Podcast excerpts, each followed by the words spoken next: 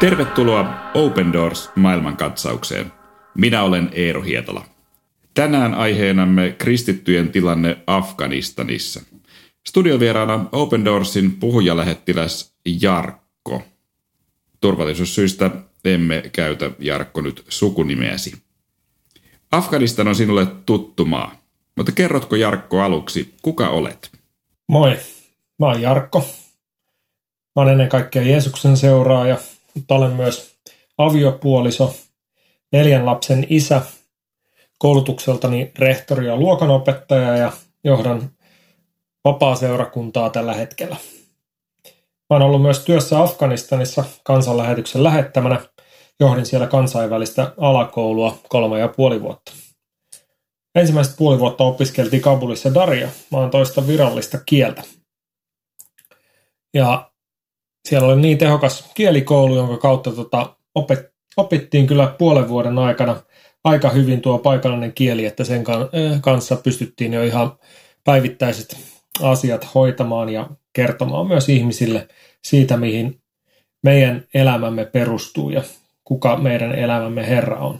Afganistan on yksi maailman vaikeimpia paikkoja kristityille.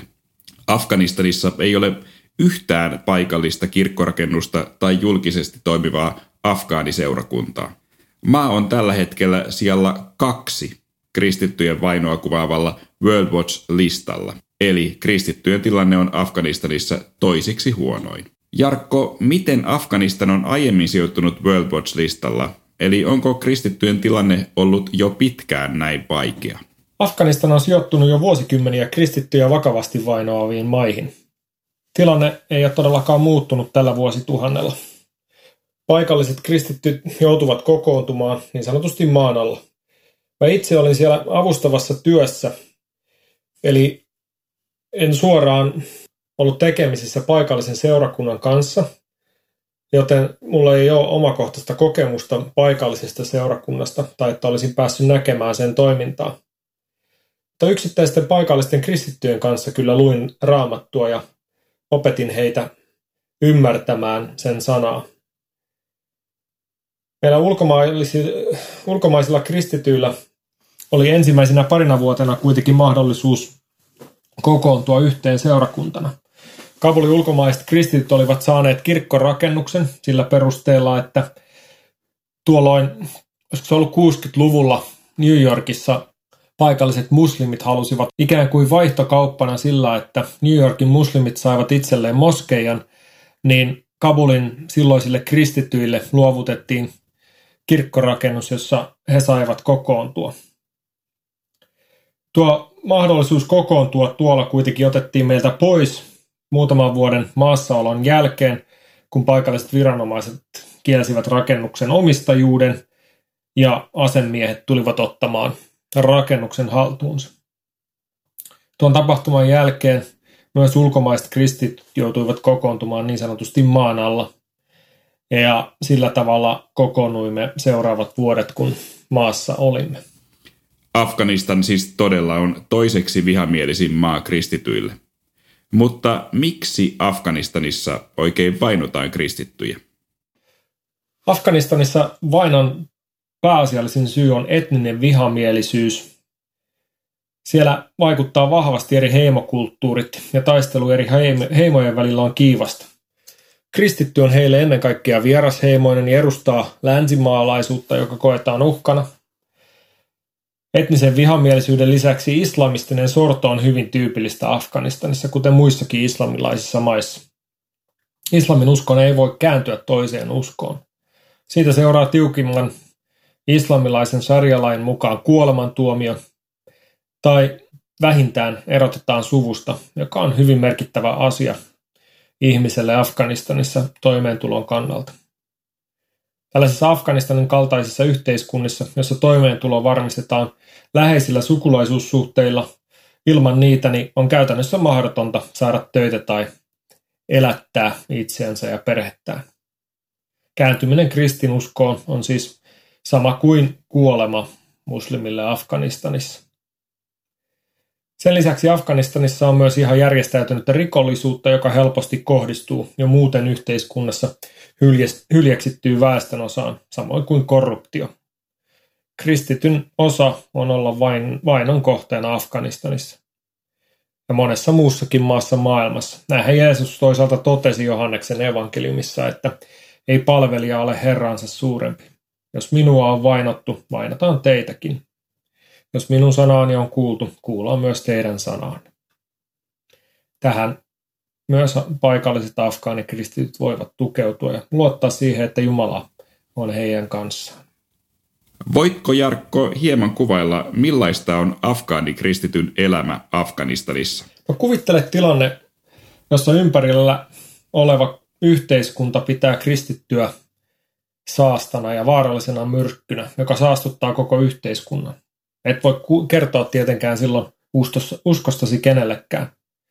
Moni on myös uskoon tullessaan tilanteessa, että on kuullut Jeesuksesta ulkomaalaiselta tai ulkomailla ollessaan. Ja näin ollen hän ei tunne välttämättä ketään toista paikallista kristittyä.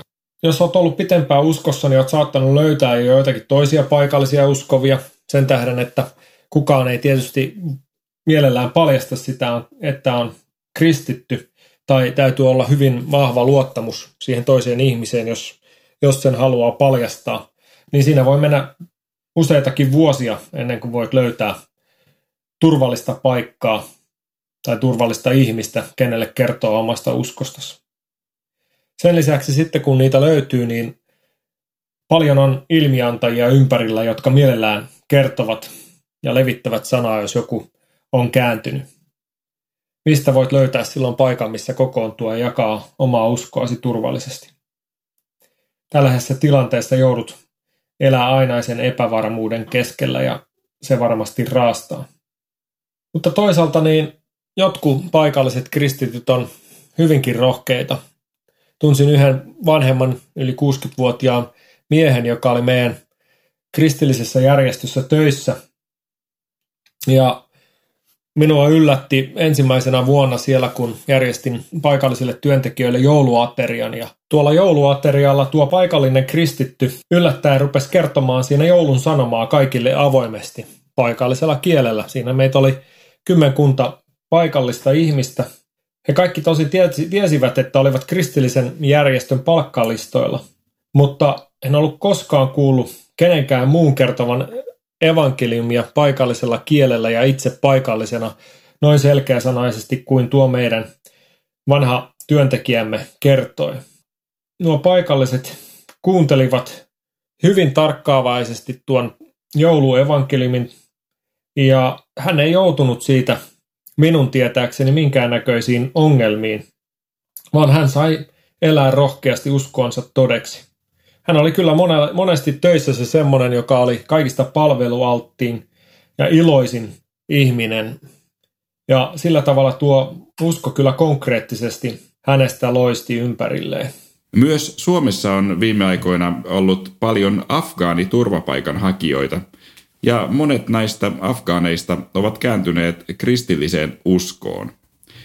Millaisia haasteita kristityksi kääntyminen tuo Afgaanille? Afganistanin palauttaminen on heille ainakin hyvin vaarallista, jos he ovat Suomessa tunnustaneet olevansa kristittyjä. Somessa leviää äkkiä tieto tuosta ja siinä tilanteessa, jos he joutuvat takaisin Afganistaniin, niin heidän henkensä on varmasti uhattuna. Suomessa he varmasti joutuvat kokemaan myös hyljeksintää, erityisesti omiensa joukossa, eli toisten islaminuskoisten, joutuvat varmasti monenmoiseen keskusteluun ja syrjäytetyksi. On jotenkin afgaanien kanssa ollut tekemisissä Suomessa ja he kertovat, että heitä syrjitään sillä tavalla, että jätetään yksin ja saatetaan haukkua ja, ja jollain tavalla pitää niin kuin porukan ulkopuolisen sillä tavalla voi olla haastavaa varsinkin, kun jos he elävät tällaisissa vastaanottokeskuksissa, joissa on paljon toisia afgaaneja.